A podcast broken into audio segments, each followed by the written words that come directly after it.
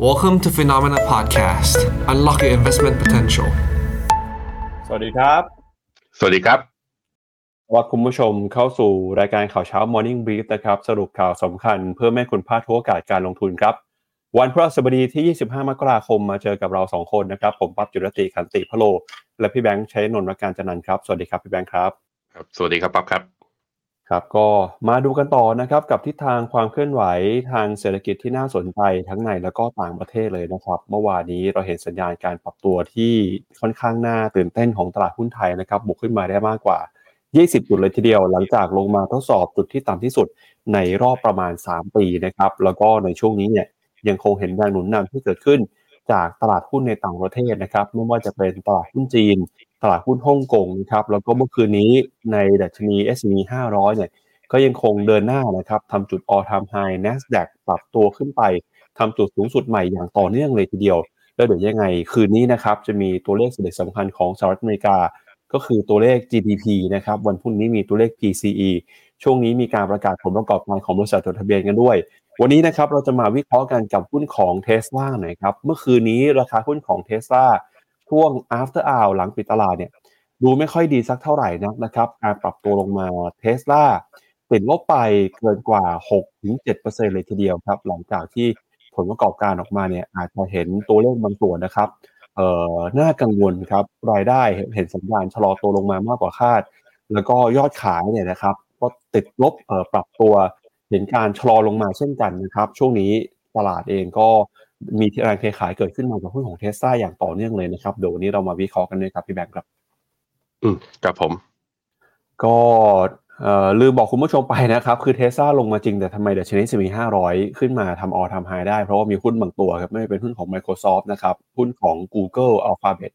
ยังเป็นหุ้นที่เดินหน้าปรับตัวขึ้นมาได้ต่อเนื่องทำออทำไฮอยู่นะครับพี่แบงค์เพราะฉะนั้นเนี่ยก็อยากชวนคุณผู้ชมติดตามกันหน่อยแล้วก็ชวนคุณผู้ชมดูหน่อยวันนี้พี่เจษเข้ามาคอมเมนต์แล้วนะครับ พี่เจษเข้ามาถามครับบอกว่า ตกลงหุ้นขึ้น เพราะว่าเกี่ยวกับการตัดสินคดีหุ้นไอทีวีของคุณพิธาหรือว่าเป็นเพราะจีนอาชีพแน่นะครับ อยากชวนคุณผู้ชมคุยวันนี้ด้วยว่าคิดว่าเป็นเรื่องอะไรกันพี่แบงค์เอ่อยังไงดีครับ เดี๋ยวค่อยไปคุยกันตอนนั้นก็ได้เราลองคิดมีความเห็นอะไรกันก็แสดงกันเข้ามา ก็เดี๋ยวแต่ว่า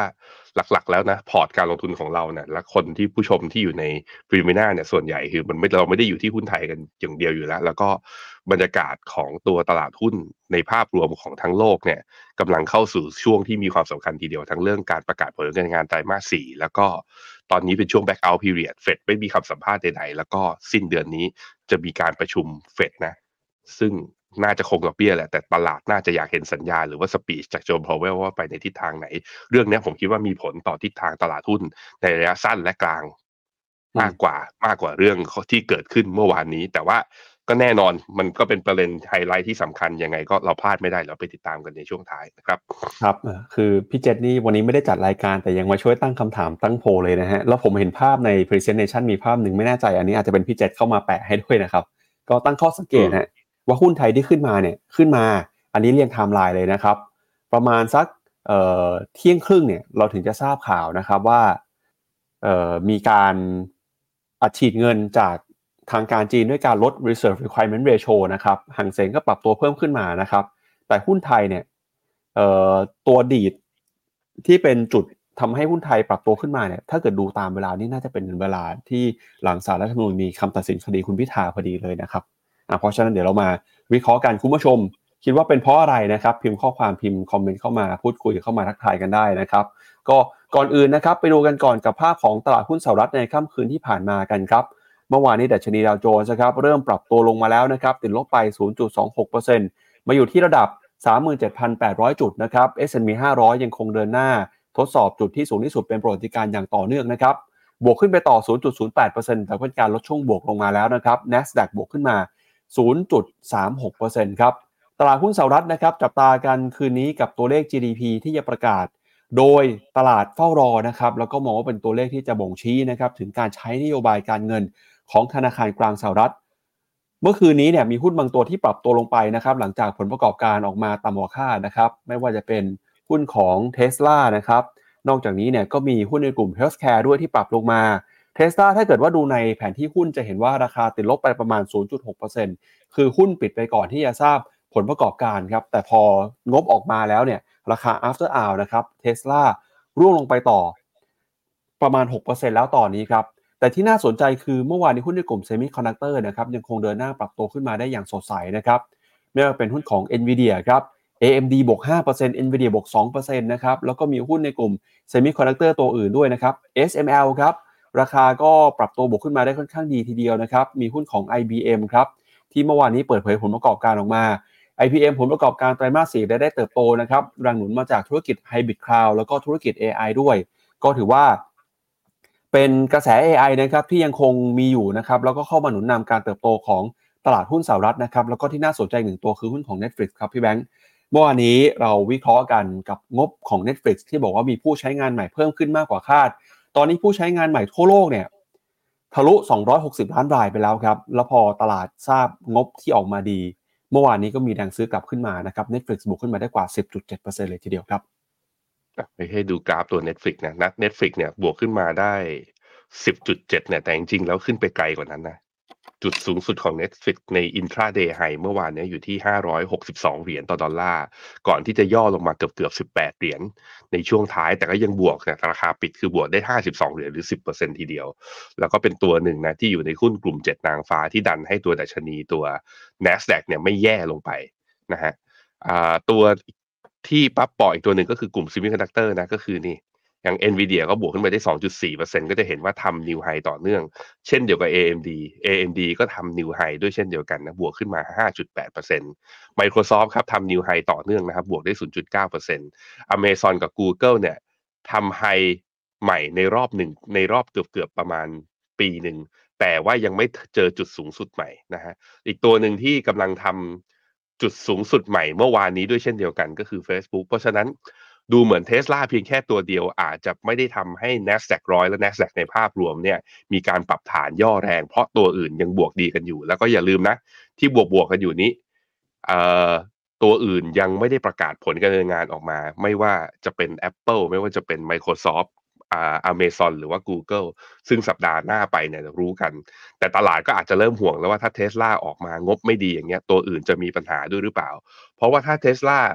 ตอนนี้ราคา after hour ลบอยู่ประมาณ6%แต่ผมดูนะ6%มันแปลว่าจะอยู่ที่ตรงไหน ยังไม่ต่ำกว่าจุดต่ำสุดเดิมที่ทำไว้เมื่อตอนเดือนพฤศจิกาปีที่แล้ว ถ้ายังไม่ต่ำกว่านะ ก็อาจจะมีลุ้นว่าลงมาแล้ว คือเป็นเซลล์ออนแฟกรู้และรับรู้ข่าวร้ายแล้วหลังจากนี้จะพยายามดีขึ้นมาได้หรือเปล่า เดี๋ยวเราค่อยไปลองจับตาดู อันนี้คือไปดูหุ้นในภาพรวมนะ พอไปดูสัญญาณจากตัวดัชนีเนี่ย ตัว NASDAQ Composite ก็ปิดเป็นแท่ง candlestick สีแดงนะ แต่ว่าก็ยังบวกอยู่บวกได้ 0.36 ในขณะที่ NASDAQ ร้อยก็ปิดเป็นแท่ง candlestick สีแดงด้วยเช่นเดียวกัน แต่ก็อยู่ในระดับ all time high ก็ 2 ตัวนี้ดันดัชนีขึ้นมา ในขณะที่ดาวโจนส์ได้เข้ารอบย่อเขาบ้าง ก็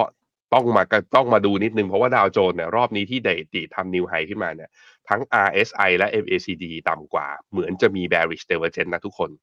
คือ ต้องต้องติดตามดูดีๆแล้วรัสเซล2,000นนะฮะมีดีดขึ้นมาได้ แต่ว่าเมื่อวานเนี้ยกลายเป็นว่าในทุกๆ ดัชนีเนี่ยรัสเซล2,000มีการปรับฐานแรง แสดงให้เห็นว่านักลงทุนอาจจะยังกังวลเรื่องสภาพเศรษฐกิจอเมริกาทำให้หุ้น mid cap small cap เนี่ยยังอาจจะขึ้นได้ไม่สุด เพราะเป็นช่วงนี้เป็นบิ๊กวีของหุ้นเทคด้วยแหละนะฮะก็เลยทำให้วิ x index เนี่ยมีการดีดกลับขยับขึ้นมาประมาณสัก4%จากราคาก่อนหน้านี้ในขณะที่ค่าเงินดอลลาร์ยังไม่สามารถผ่านเส้นค่าเฉลี่ย 200 วันได้นะ ยังอยู่ที่ 103.39 ก็ ถ้าดอลลาร์เลือกทางขึ้นนะ หลังจากเฟดประชุม ก็แปลว่า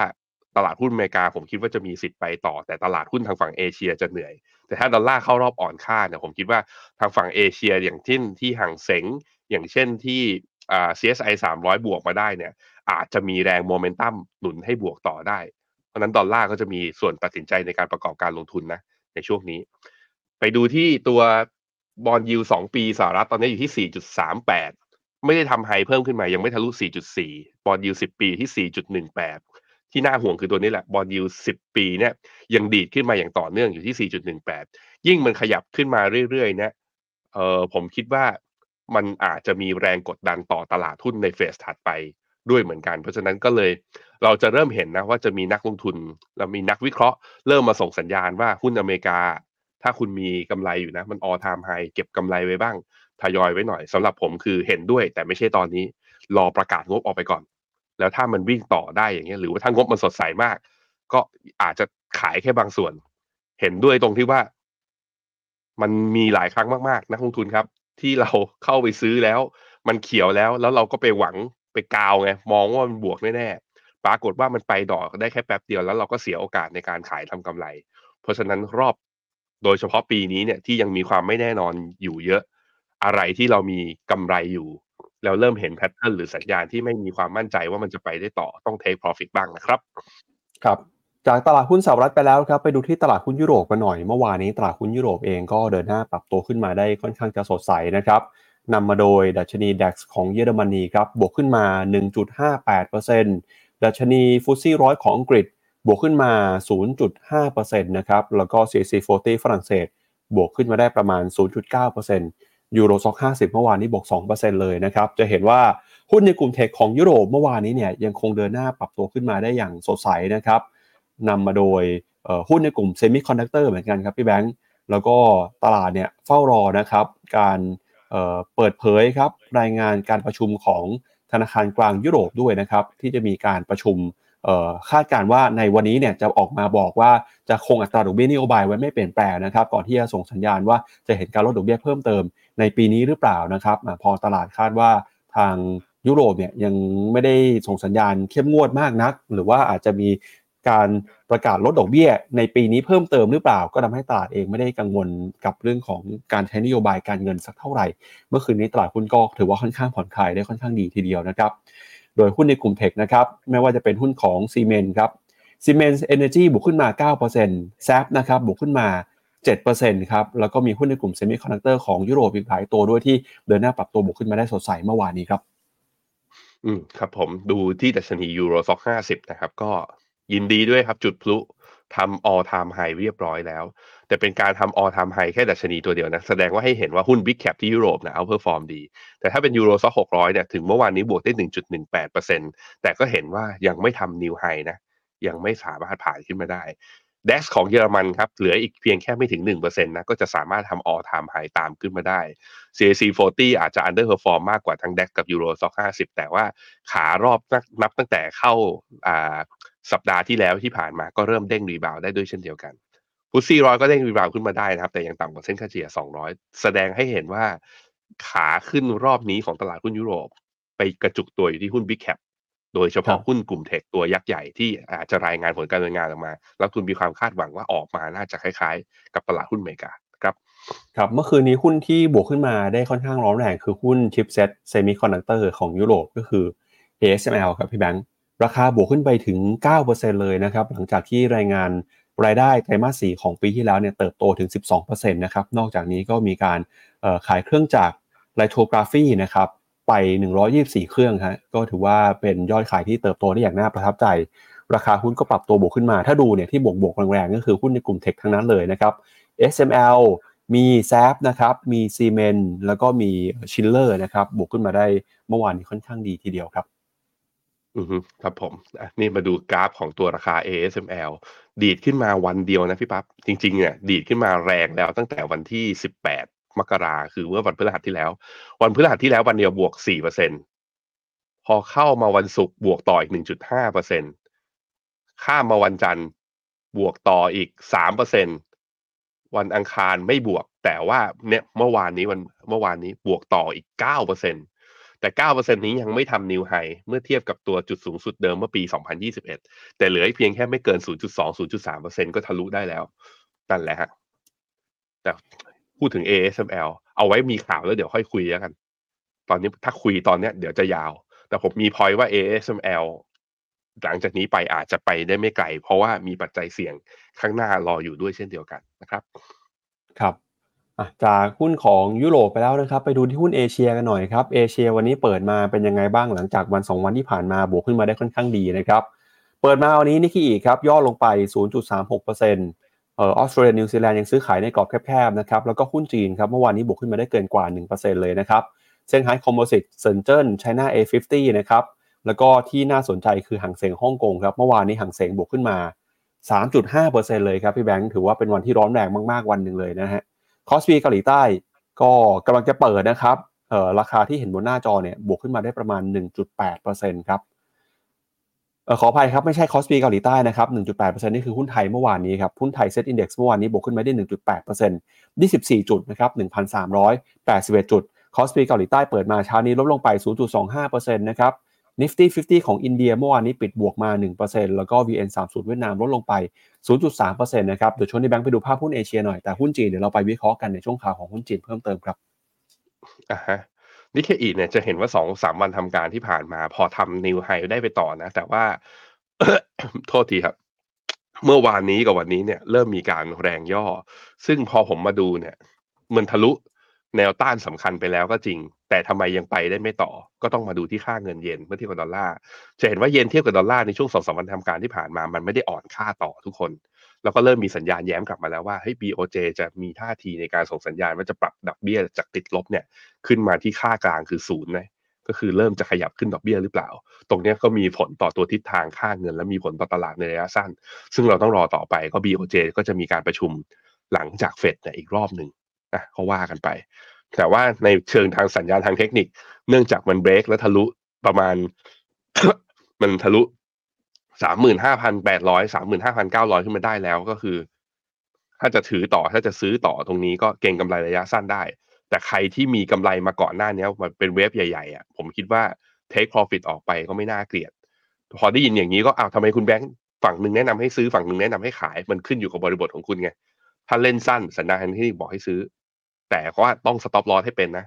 ถ้าเล่นยาวถือมากำไร แล้วก็กำไรมาเยอะแล้วไม่ขายบ้างเหรอ ก็ควรขายบ้างถูกไหมล่ะโอเคคอสปีของเกาหลีเนี่ยเดี๋ยวต้องรอดูนะ เพราะว่าเมื่อวานเนี่ยตอนปิดตลาดไปตอนที่ทางฝั่ง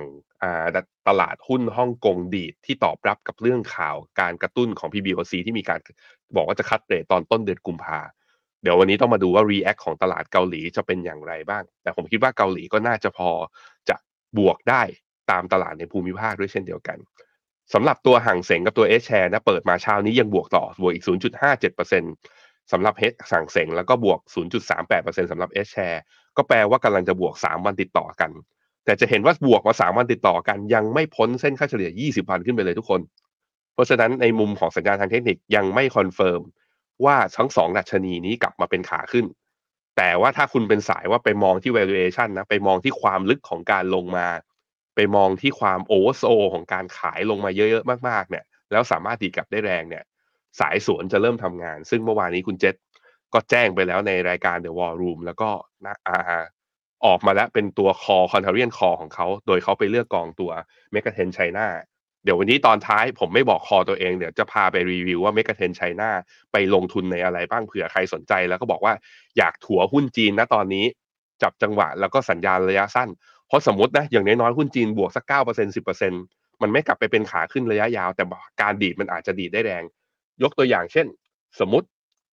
ว่ามันดีดขึ้นมา แล้วเนี่ยขึ้นไปชนกรอบโลไอกรอบ sideway down เป็นกรอบ upper band อะอย่างน้อยๆก็มีเก้าเปอร์เซ็นคำถามคือถ้ามันขึ้นไปได้เนี่ย ผมคิดว่ามีคนหลายคนเหมือนกันที่อาจจะอยากเก่งกำไรในระยะสั้น ซึ่งกองหนึ่งที่น่าสนใจก็คือ MEGA10 China นั่นแหละนะฮะไปดูที่เวียดนามนะเวียดนามหลังจากบวกที่ไม่มาดีนะก็ ติดลบมาสองวันทำการ แต่ติดลบไม่เยอะก็เป็นการย่อเพื่อไปต่อหรือเปล่า เพราะว่าเป็นเพิ่งทะลุฟิบอนัชชี61.8ขึ้นมาปุ๊บ ก็กลายเป็นย่อลงมาทดสอบอีกทีหนึ่งมาดูนะ ถ้าวันนี้เวียดนามดียืนได้ ผมคิดว่าก็เป็นอีกหนึ่งดัชนีที่น่าสนใจ เซตขอข้ามไปก่อน ไปดูที่เซนเซกครับของอินเดีย หลังจากปรับฐานลงมาแรงเมื่อวันอังคารนะลบ 1.4 เมื่อวานนี้บวกกลับมาได้ประมาณ 0.98 ไอตอนมันลงกันมาก็มีคำถามว่าให้ลงมาเนี่ย มันมันจะเปลี่ยนเป็นเทนขาลงหรือยังคุณแบงค์ หรือว่าเฮ้ยมันต้องดูสัญญาณให้หน่อยว่าเป็นยังไงบ้าง ถ้าเทียบเป็นฟิบเบอร์เนชีนะจากจุดสูงสุดกับจุดต่ำสุดของรอบก่อนหน้านี้อะผมพาไปให้ดู ก็จะเห็นว่าลงมารอบนี้ยังไม่ถึง 61.8 คือที่ประมาณ 69,400 แล้วก็ยังไม่หลุดต่ำกว่าเส้นเฉลี่ย 50 วันมันตอนที่มันหลุดต่ำกว่าเส้นเฉลี่ย 20 วันมันบอกแค่ว่าปรับฐานระยะสั้น แต่ถามว่ามันกลับไปเป็นเทรนลงหรือเปล่าหนึ่งคือต้องต่ำกว่าเส้นเฉลี่ย 50 และอาจจะต้องต่ำกว่าฟิบเบอร์เนชี61.8 ซึ่งยังไม่ต่ำกว่าแล้วมีแรงดีดขึ้นมาเลย การดีดขึ้นมาเลยในขณะที่ยังไม่ได้ทดสอบแนวรับจริง ๆ เนี่ย มันแปลว่าดัชนียังมีความ outperform อยู่ เพราะฉะนั้นสำหรับผมคือมีอินเดียอยู่ ก็ยังถือได้ ก็ยังถือได้ ถ้าอยากถือนะณตอนนี้แล้วถ้าอยากซื้อล่ะ ก็ซื้อได้เหมือนกัน เพราะผมคิดว่ามีความ outperform เมื่อเทียบกับในภาพรวมของ pattern ที่ผ่านมานะครับอะพี่ปับ๊บครับไปดูทองคำไปดูน้ำมันกันบ้างนะครับ เมื่อคืนนี้ราคาทองคำเห็นสัญญาณการปรับตัวลดลงไปครับ ติดลบไปประมาณ 10 จุดนะครับเช้านี้มาอยู่ที่ 2,014 ดอลลาร์นะครับ ทองคำก็เฝ้าจับตาตัวเลข GDP ของสหรัฐในค่ำคืนนี้เลยนะครับ ตลาดกังวลครับว่าตัวเลข GDP จะเป็นตัวที่เข้ามาสร้างแรงกดดันนะครับ ที่ทำให้เฟดตัดสินใจเดินหน้าใช้นโยบายการเงินเข้มงวดต่อไป สิ่งที่เกิดขึ้นคือพอค่าเงินดอลลาร์แข็งค่าราคาทองคำก็ย่อลงมานะครับขณะที่ทิศทางของราคาน้ำมันครับล่าสุดราคาน้ำมันดิบ WTI ครับซื้อขายกันอยู่ที่ 75 ดอลลาร์ ส่วนราคาน้ำมันดิบเบรนท์นะครับอยู่ที่ 80 ดอลลาร์ครับราคาน้ำมันช่วงนี้ก็จับตากับตัวเลขเศรษฐกิจเช่นกันนะครับจะเป็นตัวบ่งชี้ว่าความต้องการใช้น้ำมันหรือว่าดีมานของน้ำมันทั่วโลกเนี่ยจะเป็นยังไงบ้าง แม้ว่าเมื่อคืนนี้ราคาจะบวกขึ้นมาได้ 1%จากความกังวลนะครับเรื่องของพายุฤดูหนาว พายุหิมะที่เข้ามากระทบกับการผลิตน้ำมันในประเทศของสหรัฐอเมริกาก็ตามครับ อืครับผม ตัวราคาทองเมื่อวานนี้ดีดลงมานะ ดิ่งลงมาเนี่ยประมาณ 15 เหรียญ ลงมาต่ำกว่าฟิโบนัชชี61.8 ที่อยู่ที่ 2018 เอ่อเทรนระยะยาวบอกมาตลอดว่าผมยังมองว่าราคาทองยังอยู่ในแนวโน้มที่เป็นไซด์เวดาว คือมีโอกาสที่จะปรับฐานลง เนื่องจากหลุด 61.8 มาเมื่อวานนี้ ดาวไซด์ข้างล่างก็จะอยู่ที่ฟิโบนัชชี50 หรือหลุดต่ำกว่า 2,000 ครับ คือแถวแถว1,900อ่า1,978 แล้วทองจะลงได้ยังไงจริงๆแล้วก็ต้องกลับมาดูตัวนี้ค่าเงินดอลลาร์ซึ่งทองลงเนี่ยมันเป็นสัญลักษณ์เตือนว่าดอลลาร์อาจจะแข็งค่าต่อเพราะนั้นถ้าดอลลาร์แข็งค่าแล้วทะลุเส้นค่าเฉลี่ย 200 ไปอะเราอาจจะเห็นทองเปิด downside ข้างล่างเพิ่มขึ้นนะครับ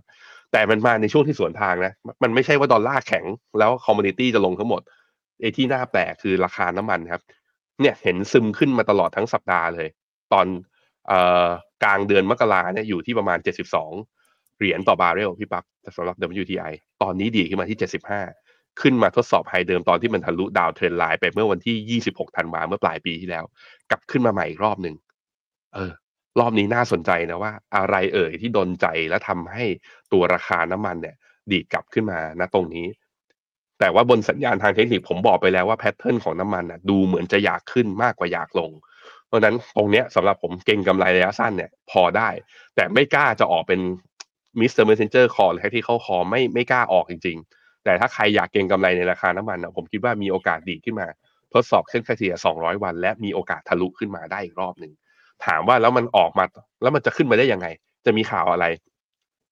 ความเห็นของผมคือ เดี๋ยวมันขึ้นมาเดี๋ยวข่าวเดี๋ยวเขาบอกเองเดี๋ยวบูมเบิร์กเขาไปหาข่าวมาให้ว่าขึ้นเพราะอะไร แต่ดูจาก pattern เนี่ยมันอยากขึ้นนะครับ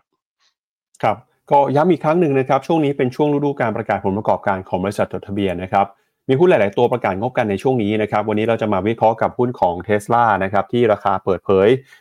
งบกันไปราคาปรับตัวลงมา แล้วก็สัปดาห์นี้นะครับคืนนี้เนี่ยจะมีหุ้นของ Intel หุ้นของ Visa แล้วก็สัปดาห์หน้านะครับจะมีหุ้นเทคยักษ์ใหญ่รอประกาศงบกันอยู่ แล้วก็วันนี้ในช่วงต้นรายการนะครับเราชวนคุณผู้ชมคุยชวนคุณผู้ชมวิเคราะห์นะครับกับประเด็นหุ้นไทยครับว่าเกิดอะไรขึ้นทำไมเมื่อวานนี้หุ้นไทยถึงพุ่งขึ้นมาได้อย่างร้อนแรงบวกขึ้นมาได้มากกว่า 20 จุดนะครับเดี๋ยวเราจะมาวิเคราะห์เพิ่มเติม ในประเด็นข่าวเรื่องของคำตัดสินสารรัฐธรรมนูญกับกรณีคุณพิธาถือหุ้นไอทีวีนะครับอยากถามคำถามคุณผู้ชมแบบนี้ครับว่าคิดว่าเมื่อวานนี้หุ้นไทยขึ้นมาได้เพราะอะไร ก็มีอยู่ 2 ปัจจัยนะครับที่น่าจะเกี่ยวกันที่ 1 ก็คือเรื่องของจีนครับว่าจีนเนี่ยเขาประกาศกระตุ้นเศรษฐกิจประกาศผ่อนคลายนโยบายการเงิน หุ้นจีนปรับตัวขึ้นมาได้ ปัจจัยนี้เข้ามาหนุนนำหุ้นไทยหรือเปล่า หรือว่า2ครับเป็นปัจจัยเฉพาะตัวปัจจัยการเมืองในบ้านเรานะครับในกรณีคำตัดสินของคุณพิธาเนี่ย จะทำให้ตลาดกลับมามีความมั่นใจเดินหน้าปรับตัวขึ้นมาได้ถึง 20 จุดหรือเปล่า คุณผู้ชมคิดว่าเป็นเพราะอะไรนะ เดี๋ยวเรามาวิเคราะห์กันหน่อยนะครับ ก็เริ่มต้นครับกับประเด็นเรื่องของตลาดหุ้นจีนก่อนนะครับ เกิดอะไรขึ้นทำไมเมื่อวานนี้หุ้นจีนถึงเดินหน้าปรับตัวขึ้นมาได้อย่างร้อนแรง ถ้าไปดูการปิดปรับตัวของราคาหุ้นเมื่อวานนี้เนี่ยดัชนี CSI 300 นะครับบวกขึ้นมาได้มากกว่า 2%ส่วนหางเซ็งฮ่องกงคือบวกขึ้นมาได้ถึงกว่า 3.5%เลยครับ แรงหนุนสำคัญนะครับก็มาจากการออกมาส่งสัญญาณผ่อนคลายนโยบายการเงินของธนาคารกลางจีนครับเมื่อวานนี้คุณพานกงเซิงนะครับผู้ว่าการธนาคารกลางของจีนออกมาระบุนะครับว่าธนาคารกลางจีนจะมีการปรับลดอัตราส่วนการการสำรองของธนาคารพาณิชย์หรือว่า reserve requirement ratio เนี่ยในวันที่ 5 กุมภาพันธ์ที่จะถึงนี้นะครับ เพื่อเป็นการเสริมสภาพคล่องให้ประเทศแล้วก็เป็นการกระตุ้นการเติบโตของเศรษฐกิจ คือออกมาบอกเลยครับว่าวันที่ 5 นี้เนี่ยจะลด RR โดยคุณพานกงเซิงบอกนะครับว่าการลดอัตราส่วนดังกล่าว 0.5%ครับ ซึ่งเป็นจำนวนเงินสดที่ธนาคารต้องสำรองนะครับในการเพิ่มสภาพคล่องเนี่ย ก็คือพอลดสัดส่วนการการสำรองจะทำให้ธนาคารสามารถปล่อยกู้ มีเงินเข้าสู่ระบบเศรษฐกิจมากขึ้นนะครับ ก็ถือว่าเป็นการกระตุ้นเศรษฐกิจแล้วก็ทำให้สภาพคล่องเพิ่มเติมเศรษฐกิจก็น่าจะเติบโตขึ้นได้ต่อไปนะครับจากการปล่อยกู้เพิ่มเติมของธนาคารพาณิชย์ในครั้งนี้ สำนักข่าวบูมเบิร์กออกมาวิเคราะห์นะครับ บอกว่าเรื่องนี้เนี่ยเป็นเรื่องยากครับที่ผู้ว่าการธนาคารกลางของประเทศ จะมีการปรับลด RR ล่วงหน้า โดยไม่เปิดเผยโดยมีการเปิดเผยในการแถลงข่าวนะครับ เพราะปกติแล้วเนี่ยทางเศษคาซิลครับซึ่งเป็นคณะรัฐมนตรีของจีนจะบอกใบ้ถึงการเคลื่อนไหวก่อน จากนั้นธนาคารกลางจีนจะสนองด้วยการประกาศผ่านเว็บไซต์ อันนี้คือยังไม่ถึงกำหนดการเลยครับ แต่ออกมาบอกแล้วว่าจะลดวันนี้ 5 นี้แน่ๆนะครับก็ถือว่าเป็นการเเรียกความมั่นใจจากตลาดครับ ซึ่งสถานการณ์ทั้งหมดเนี่ยเกิดขึ้นมาท่ามกลางแรงกดดันของตลาดหุ้นจีนที่ปรับตัวลงมาอย่างต่อเนื่องนะครับ ทั้งจากประเด็นความเชื่อมั่นที่ลดลงไปของผู้บริโภค ปัญหานะครับภาคอสังหาริมทรัพย์ปัญหาฟองสบู่ แล้วก็หุ้นจีนกับหุ้นฮ่องกงครับลงมาทำจุดต่ำสุดใหม่ในรอบหลายปี มุมมองของนักวิเคราะห์นะครับบอกว่าการประกาศลด RR ล่วงหน้าเนี่ยแสดงให้เห็นว่า ตอนนี้ไม่มีเครื่องมืออะไรแล้วนะครับที่มีประสิทธิภาพ ที่จะยับยั้งความปั่นป่วนของตลาดหุ้นจีนได้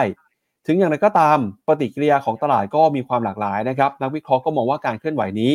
จะทำให้สภาพคล่องสูงขึ้นมามากขึ้นก่อนถึงวันตรุษจีนครับ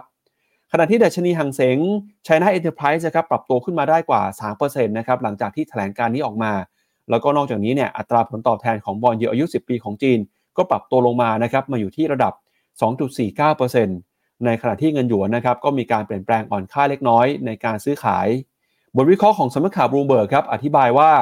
การลด RR จะช่วยเพิ่มสภาพคล่องทำให้ธนาคารสามารถขยายสินเชื่อนะครับให้กับลูกค้าได้ แล้วก็ซื้อพันธบัตรเพิ่มเติมเพื่อเป็นการสนับสนุนการเติบโตของเศรษฐกิจ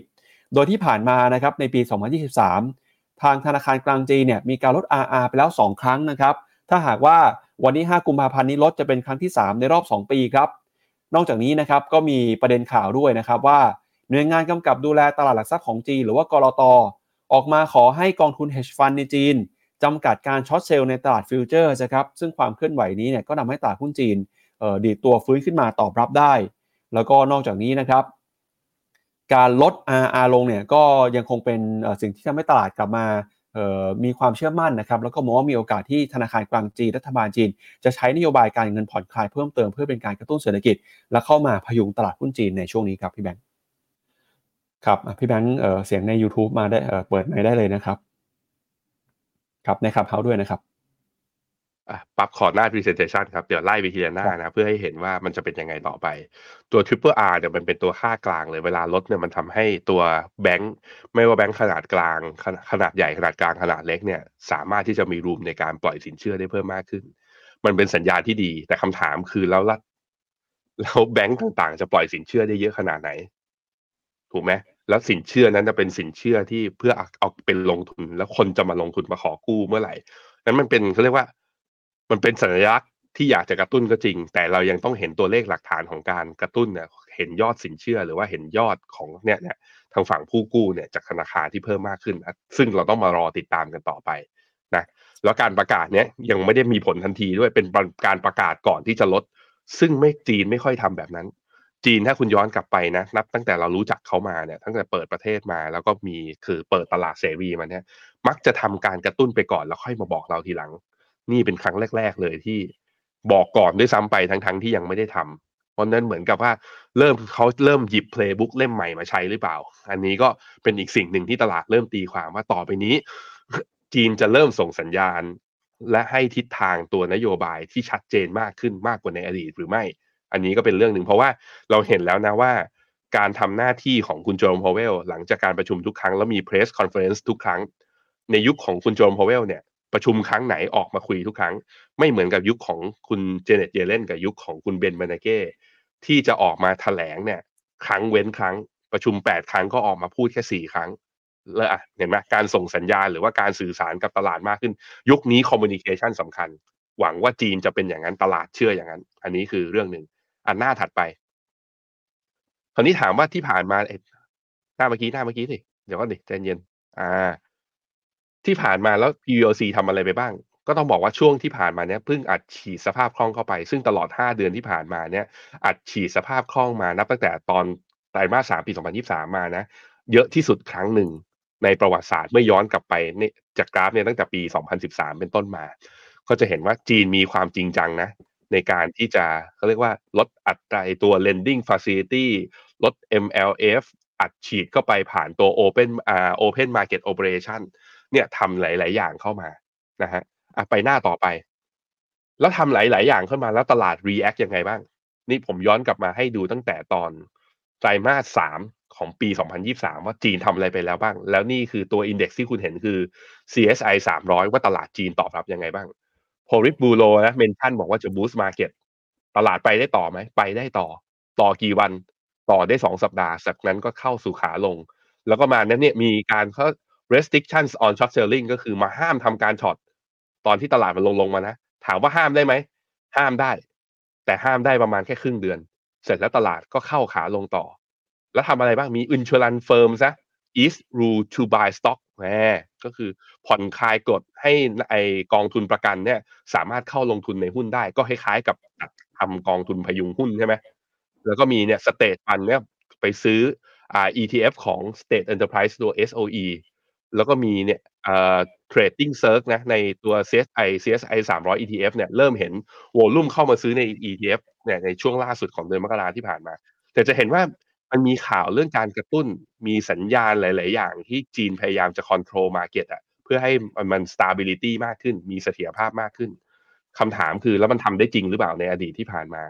มันทำได้จริงเลยอะสั้นก็คือ มันก็มีการดีดได้บ้าง แต่ทุกครั้งที่ดีดมาสุดท้ายก็กลับเข้าสู่ขาลงอย่างเดียว เช่นเดียวกัน เพราะฉะนั้นในมุมหนึ่งอันนี้ข้อมูลนี้ก็เพื่อมาหยุดกาวของทุกคนไว้ว่า มันยังจำเป็นต้องหาหลักฐานและ pattern ทางดัชนีให้มากกว่านี้ จนกว่าเราจะ confirm ได้ว่าจีนเป็นขาขึ้นจริงต้องรอดูก่อนนะครับอะไปดูต่อฮะแต่มันก็มีเรื่องดีๆ เรื่องหนึ่งไงว่านี่แหละก็คือถ้าเอา MSCI ไชน่ามาหารกับ S&P 500ณตอนนี้นะมองที่ PE เนี่ยโอ้โห ตอนนี้ถูกมาก ตอนเนี้ยความถูกเป็นสิ่งหนึ่งที่นักลงทุนสาย BI นะกับสายคอนเทเรียนชาวสวนเนี่ยเขาก็จะมองว่าเฮ้ยถ้า มันแน่นอนว่าเวลาตลาดหุ้นมันลงอะข่าวร้ายมันต้องเยอะ แต่ถ้าเราอยากซื้อหุ้นถูก มันก็ต้องซื้อตอนข่าวร้ายเยอะ ไปตอนข่าวดีเยอะมันก็มักจะแพงเกินไปแล้ว อันนี้ก็จะเป็นมุมหนึ่งที่หุ้นจีนเมื่อเทียบทั้ง valuation และเทียบทั้ง price pattern เนี่ยตอนเนี้ยมันหนักจริง ๆ คือมัน under value อะโดยเฉพาะถ้าไปลองดู PE เมื่อเปรียบเทียบกับตลาดอื่นหน้าต่อไป นี่ PE นะตอนเนี้ยของตัว MSCI ไชน่าเนี่ยอยู่ที่เอ่อ8.5 เท่า CSI 300 ที่ 10 เท่า หังเสงอยู่ที่ 7.5 เท่า 7.5 เท่านี่หลุดลบ3 standard deviation มาด้วยซ้ำไป นี่คือ 3 ดัชนีที่แทบจะบอกว่าเรียกเรียกได้เลยตรงๆว่าถูกที่สุดในโลกนะตอนนี้ ถามว่าคือจีนกำลังจะถูกแบบว่า บริษัทจีนกำลังจะถูกดีลิสเศรษฐกิจจีนกำลังจะถล่มทลายจริงหรือไม่ อันนี้เป็นคำถามที่ถ้าคนตอบว่าไม่ใช่หรอกแล้วมันถูกเกินไปก็จะมีเขาก็เขาก็จะมองว่าอาจจะเข้าซื้อกัน แต่สายอีกมองหนึ่งนะมองอีกมุมหนึ่งผมก็ชวนมองอีกมุมหนึ่งว่า ถ้าบริษัทจีนคือเขาไม่ได้เจ๊งหรอก แต่เพียงแต่กำไรเขาลดลงเรื่อยๆ PE ที่เราเห็นถูกเนี่ยก็อาจจะสูงขึ้นมาได้นะ เพราะ e a r n i n g มันไม่ deliver เท่าเดิมนั้นก็เป็นมุมที่ผมคิดว่านักลงทุนต้องคิดดูดีๆ แต่ว่าแน่นอนว่าตอนเนี้ยเริ่มมีคนทยอยกลับเข้า แต่ก็มีวิวสวนนะ ผมเห็นบาง private bank ก็เริ่มมีการ call ในการลดพอร์ตจีนคือรอบคือรอว่ารอบนี้ถ้ามันเด้งขึ้นมาได้ ก็ลดพอร์ตไปอีกรอบนึงแล้วไปหาที่อื่นดีกว่าโอ้ตอนนี้วิวสวนทางกันมากๆนะครับ ครับ แล้วก็มีบางท่านเนี่ยเริ่มกลับมาสนใจมองหุ้นจีนแล้วนะครับหนึ่งในนั้นคือพี่เจษฟันทอกเดอะคอนทาเรียนะก็เดี๋ยวให้พี่เจษมาอธิบายพรุ่งนี้ไหมครับพี่แบงค์วันนี้เราเราอธิบายเราวิเคราะห์หุ้นจีนกันประมาณนี้ก่อนไหมแล้วให้พี่เจษไปเล่าให้ฟังว่าทำไมถึงอยากให้ซื้อหุ้นจีนนะครับ ได้ครับ หรือถ้าพี่เจษดูรายการอยู่พิมพ์คอมเมนต์เข้ามา เกินเกินให้คุณผู้ชมทราบก่อนก็ได้นะครับ ว่าเอ่อตัดสินใจอะไรหรือมีมุมมองยังไงกับตลาดหุ้นจีนตอนนี้นะครับ ไปดูอีกหนึ่งประเด็นครับคือเรื่องของเท s l a ครับ ตอนนี้เนี่ยราคา after hour Tesla ติดลบอยู่ประมาณ 6%ครับ สาเหตุมาจากความกังวลนะครับเรื่องของผลประกอบการที่เพิ่งจะเปิดเผยมาสดๆร้อนๆเลยเมื่อคืนนี้ครับ ปรากฏว่าเมื่อวานนี้นะครับงบไตรมาสที่ 4 ของ Tesla ออกมาเนี่ยต่ำกว่าที่ตลาดคาด รายได้เติบโตนะครับไตรมาส 4 อยู่ที่ประมาณ 3%แล้วถ้าไปดูยอดขายจากธุรกิจรถยนต์เนี่ยเติบโตเพียงแค่ประมาณ 1%จากปีที่แล้วนะครับ นอกจากนี้เนี่ยในรายงานผลประกอบการผู้บริหารของ Tesla ยังบอกด้วยว่า ยอดขายปีนี้ครับของปี 2024 อาจจะไม่สดใสนะครับ ตลาดก็เลยยิ่งกังวลมากขึ้นไปอีกครับ ถ้าไปดูตัวเลขทางการเงินนะครับ จะเห็นว่า EPS ของ Tesla ตลาดค่าจะอยู่ที่ 74 เซนต์ต่อหุ้นออกมาจริงเหลือเพียงแค่ 71 เซนต์ครับ รายได้นะครับ ตลาดคาดว่าจะอยู่ที่ 25,600 ล้านเหรียญ ออกมาอยู่ที่ 170 ล้านเหรียญครับก็เรียกได้ว่าต่ำกว่าคาดทั้ง top line bottom line เลยนะครับ พองบออกมาแบบนี้ครับ นักลงทุนก็เลยเทขายหุ้นของเท s l a นะครับ โดยผลประกอบการนะครับ ถ้าไปดูไส้ในเนี่ย เราจะเห็นว่า ตอนนี้นะครับ ไตรมาสนี้ Tesla เนี่ยมีรายได้ที่บอกว่าเติบโตประมาณ 3%เนี่ยก็คือเออคิดเป็นเงินไทยประมาณเกือบเกือบเก้าเก้าแสนล้านล้านเก้าแสนล้านบาทนะครับ โดยแบ่งเป็น รายได้จากรถยนต์ครับ การขายรถยนต์ยอดขายรถยนต์เนี่ยเพิ่มขึ้นมาเพียงแค่ประมาณ 1%เท่านั้น ส่วนรายได้จากธุรกิจนะครับ การกักเก็บพลังงานแบตเตอรี่ต่างๆ อันนี้ยังโตอยู่ครับ โตประมาณ 10%แล้วก็รายได้จากบริการนะครับ รายได้จากธุรกิจอื่นๆ โตขึ้นมาประมาณ 27%ครับ จะเห็นว่ารายได้จากธุรกิจหลักคือยอดขายรถยนต์เนี่ยเติบโตเพียงเล็กน้อยเท่านั้น สาเหตุก็อาจจะมาจากทั้งเรื่องของสงครามราคานะครับ การแข่งขันอย่างรุนแรงของค่ายรถยนต์จีน ทำให้เทสลานะครับต้องใช้กลยุทธ์ทางด้านราคาเนี่ยมาแข่งขันกับค่ายรถยนต์ไฟฟ้าจากจีนด้วย ส่วนกำไรนะครับกำไรยังเห็นว่าการเติบโตยังคงมีอยู่นะครับ โดยกำไรที่เพิ่มขึ้นก็มาจากการได้สิทธิประโยชน์ทางภาษีที่ไม่ใช่เงินสดนะครับ แล้วก็คือถ้าเกิดว่าหักสัดส่วนกำไรในไตรมาสนี้ที่เป็นรายได้พิเศษออกไปเนี่ยอาจจะเรียกได้ว่ากำไรในไตรมาสนี้แทบจะไม่เติบโตเลยนะครับ ส่วนรถยนต์นะครับที่ขายได้ในไตรมาสที่ 4 เทสซาส่งมอบรถยนต์ได้ทั้งหมด 484,507 คัน เพิ่มขึ้น 20%มาจากโมเดล 3 แล้วก็โมเดล Y คิดเป็นสัดส่วนประมาณ 95%ส่วนโมเดลอื่นเนี่ยอยู่ที่ประมาณ 5%นะครับทำให้ตลอดทั้งปี 2023 นะครับเทสซาส่งมอบรถยนต์ไปได้ทั้งหมด 1 8 8 5 8 1 คัน เพิ่มขึ้นมา 38%แบ่งเป็นโมเดล 3 แล้วก็ Model Y นะครับ 96%ของยอดขายทั้งหมด แล้วก็โมเดลอื่นอยู่ที่ประมาณ 4%นะครับจากข้อมูลครับจะเห็นว่าเทสซายังคงสามารถรักษาการเติบโตของจำนวนรถที่มีการส่งมอบในระดับตัวเลข 2 หลักไว้ได้อยู่นะครับแต่ก็ตามเนี่ยคุณอีลอนมัสครับก็เคยตั้งเป้าไว้ว่าเทสซาจะเติบโตอย่างน้อย 50%ในทุกๆ ปี แต่วันนี้นะครับอาจจะทำได้ยากขึ้นทำให้ไม่สามารถทำตามเป้าหมายที่ตั้งไว้ได้ นอกจากนี้นะครับในการเปิดเผยผลประกอบการผู้บริหารเทสลาก็บอกด้วยว่า อัตราการส่งมอบรถยนต์ของปี 2024 อาจจะต่ำกว่าปี 2023 อย่างชัดเจน เพราะฉะนั้นเนี่ย ตลาดก็เลยตีความว่าปีนี้รายได้ยอดขายอาจจะไม่ค่อยดีนักนะครับ นักวิเคราะห์คาดการณ์ว่าในปีนี้เทสซาจะส่งมอบรถยนต์อยู่ที่ประมาณ2ล้าน2แสนคันครับเพิ่มขึ้นมาประมาณ 20%จากปีก่อน แต่แล้วก็ตามนะครับ สิ่งที่ต้องจับตาต่อไปก็คือ เรื่องของการส่งมอบรถยนต์รุ่นใหม่เนี่ยจะเติบโตได้อีกแค่ไหนนะครับ เพราะว่าไตรมาสที่ 4 ที่ผ่านมา เริ่มมีการส่งมอบรถยนต์ Tesla Cybertruck ให้กับลูกค้าแล้วนะครับ แล้วก็กำลังการผลิตของรถยนต์รุ่นนี้เนี่ยอยู่ที่ประมาณ 125,000 คันต่อปีครับ ซึ่งยอดขายของ Cybertruck เนี่ยอาจจะไม่สำคัญนะครับ เพราะว่ามีสัดส่วนน้อยมากเมื่อเปรียบเทียบกับยอดขายรถยนต์รุ่นอื่นๆ แล้วก็ตอนนี้นะครับเทสซามีสถานี Supercharge รวมกันเกือบเกือบ6,000 แห่งทั่วโลกนะครับ แล้วก็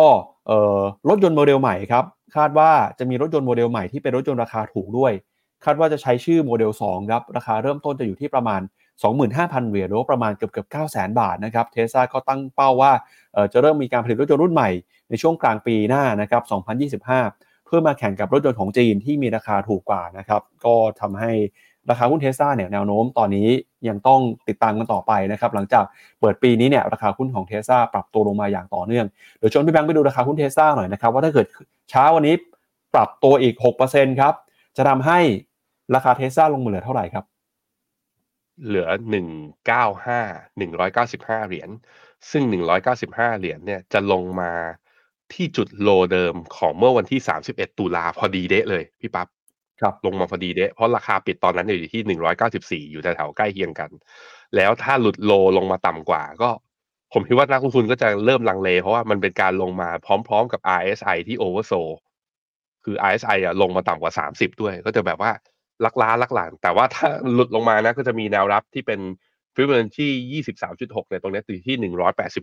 เหรียญต่อดอลลาร์ถ้าหลุดตรงนั้นมาอีกทีหนึ่งอะผมคิดว่าโลเดิมที่เราเคยเห็น เมื่อตอนเดือนเมษาปีที่แล้วอะตรงแถวๆร้อยห้าสิบเหรียญเนี่ยอาจจะเห็นอีก อาจจะเห็นได้อีกคราวนี้คือเรามองขาดาวไซด์เนาะในขาอัพไซด์ถ้าร้อยเก้าสิบห้าสามารถยืนได้นะ ผมคิดว่าเทสลาอาจจะเข้ารอบเด้ง แต่รอบเด้งเนี่ยผมก็ต้องมาดูนะว่าเด้งได้เลยเป็น V shape หรือเด้งแล้วย่อลงมาใหม่ ถ้าเด้งแล้วย่อลงมาใหม่ก็ต้องดู pattern ของการกลับตัวว่าจะเป็น double bottom แล้วสามารถจะก่อร่างเป็นตัว bullish signal ได้หรือเปล่า ตอบยากครับว่าระยะสั้นจะลงไปต่อ หรือว่าจะสามารถที่จะลงมาทดสอบแล้วสามารถเด้งขึ้นไปได้ขึ้นอยู่กับตัว price pattern แต่ผมคิดว่าสิ่งที่ตลาดกังวลแล้วก็ทำให้ราคา after hour ปรับฐานเนี่ยมันมีมุมมองหลายมุมมองเหมือนกันอะพี่ปั๊บพาไปดูรูปนี้หน่อย ก็คือเนี่ยไอตัว profitability ของเขาเนี่ยอ่าตัว margin ของเขานะตอนนี้เหลือประมาณ 17.2 ซึ่งมันเป็นการลดลงมาจากประมาณจุดพีคของเขาเมื่อปี 2021 ในไตรมาสหนึ่งเนี่ยอยู่ที่ประมาณ margin อยู่ที่ 30%น่ะตอนนี้เหลือ 17% margin แปลว่าอะไรแปลว่าต้นทุนขายเขาอ่าอาจจะเพิ่มขึ้น หรือเป็นเป็นเพราะว่าเขาต้องขายรถในราคาที่ต่ำลงเพื่อทำ price war กับตัวผู้ผลิต EV ในจีน ก็เลยทำให้ margin บางลงเพื่อรักษาไอ้กำลังการผลิตไงเพื่อจำรักษา market share ให้ได้ ตอนนี้ซึ่งอยู่ที่ประมาณ1ล้าน8แสนคันใช่ไหมปีนี้ก็ตั้งเป้า 2 ล้านคัน ถ้าตั้งเป้าแบบว่าไปที่วอลุ่มมาก่อน ก็ต้องยอมเบียดตัว margin ตัวกำไร ซึ่งนักลงทุนเนี่ยเขาซื้อหุ้นเขาไม่ได้หวังว่าจะขายรถได้เยอะนี่เขาหวังอยากได้กำไร พอกำไรมันบางลงก็เลยมีความเป็นห่วงนะครับอะไปดูหน้าต่อไปอันนี้น่าสนใจ กำไรของเทสลาจริงๆ ออกมาที่ 7.9 billion US dollar นะ จริงๆ แล้วต่ำกว่าที่นักวิเคราะห์คาดไม่เยอะประมาณสัก 1-2%เท่านั้น แต่กำไรของเทสลาเนี่ยที่ 7.9 billion เนี่ยมันมาจาก tax benefit นะอยู่ที่ 5.8 นั้นมันเหลือมาที่จริงๆ ประมาณ2อ่า2 billion เมื่อเทียบกับ revenue นะ total revenue อยู่ที่ 2.5 มันก็เท่ากับว่า โอ้โห margin มันบางจริง ๆ มันเป็นธุรกิจคือ มันโดนกดทั้งย่อยอดขายเขามีคู่แข่งเข้ามา แล้วในขณะที่ต้นทุนเนี่ย cost of revenue เนี่ยก็อยู่ที่ประมาณ 20.7 billion ซึ่งถือว่าเยอะนั้นเทสลายังมีงานต้องทำครับ ก็คือยอดขายต้องเพิ่มให้ได้ ต้องเอารถที่ segment ลงมาแล้วไปชนกับผู้ผลิตในจีน ในขณะที่ต้นทุนต้องลดให้ได้มากกว่านี้ ไม่อย่างนั้นเนี่ยก็จะสูญเสียคือ มันกลายเป็นเซอร์ไพรส์เนอะใครที่เคยเป็น fanboy เทสลามา พอเริ่มเห็นยอดขายเริ่มเห็นรายได้ของผู้ผลิตในจีน อย่างชั้นอย่างเช่นตัว BYD หรือ NIO พวกเนี้ยพอเริ่มเห็นขึ้นมาก็มันค่อนข้างชัดแหละว่ามันเป็น threat กับราคาหุ้นเทสลาจริง ๆ นะครับอะล่าสุดครับเตลเทสลานะ แล้วก็มันเป็นหุ้นที่ค่อนข้าง mix ในเรื่องของมุมมองของนักวิเคราะห์อยู่แล้ว มีคนให้ซื้อนะยี่บสามคน ให้ถือยี่บสามคน แล้วก็ให้ขายประมาณสิบสองคนเอเวอเรสตัว Target เนี่ยอยู่ที่ 236 ซึ่งมีอัพไซด์ประมาณ 14%แต่คนที่ให้แบบว่าเอ่อ Target แบรนด์ล่างแบบว่าอยากให้ขายเนี่ยเขามองแบบว่า ต่ำกว่าร้อยเนี่ยก็มีเหมือนกันนะ ก็มีเหมือนกัน เพราะนั้นเป็นหุ้นตัวหนึ่งที่ อันนี้เอามาให้ดูว่า analyst recommendation เป็นยังไง แต่เป็นหุ้นตัวหนึ่งที่อาจจะดูค่ากลางไม่ได้ เพราะมันแกว่งแล้วก็ผันผวนมากนะครับ มันกว้างมาก ครับ ก็สงครามราคาที่รุนแรงแบบนี้นะครับ อยากชวนที่แบงค์ไปดู แล้วรถยนต์ไฟฟ้าค่ายจีล่ะ เป็นยังไงบ้างฮะ ก็ปีนี้ดูเหมือนว่าจะเป็นปีที่ไม่ค่อยดีนะครับ คือไม่ดีตั้งแต่ปีที่แล้วของรถยนต์ไฟฟ้า เอ่อ ทั้งฝั่งของสหรัฐอเมริกาแล้วก็จีนด้วย ถ้าไปดูราคา เอ่อ ค่ายรถยนต์ยักษ์ใหญ่ของจีนเนี่ย ไม่ว่าจะเป็นหลีออโต้นีโอเสี่ยวเผิงนี่โอ้โหราคานี่ลงมาแย่กว่าเทสลาเยอะเลยนะครับเดี๋ยวชวนพี่แบงค์ไปดูหน่อยว่าเขาลงมาเขาลงกันหนักแค่ไหนในฝั่งของรถยนต์ไฟฟ้าจากค่ายจีนครับผมให้ดูภาพนี้แล้วกันครับพี่ปั๊บเปิดที่หน้า 20 หน่อย มันจะได้สรุปเป็นภาพเดียวเลย ไม่ต้องเปิดหลายหน้า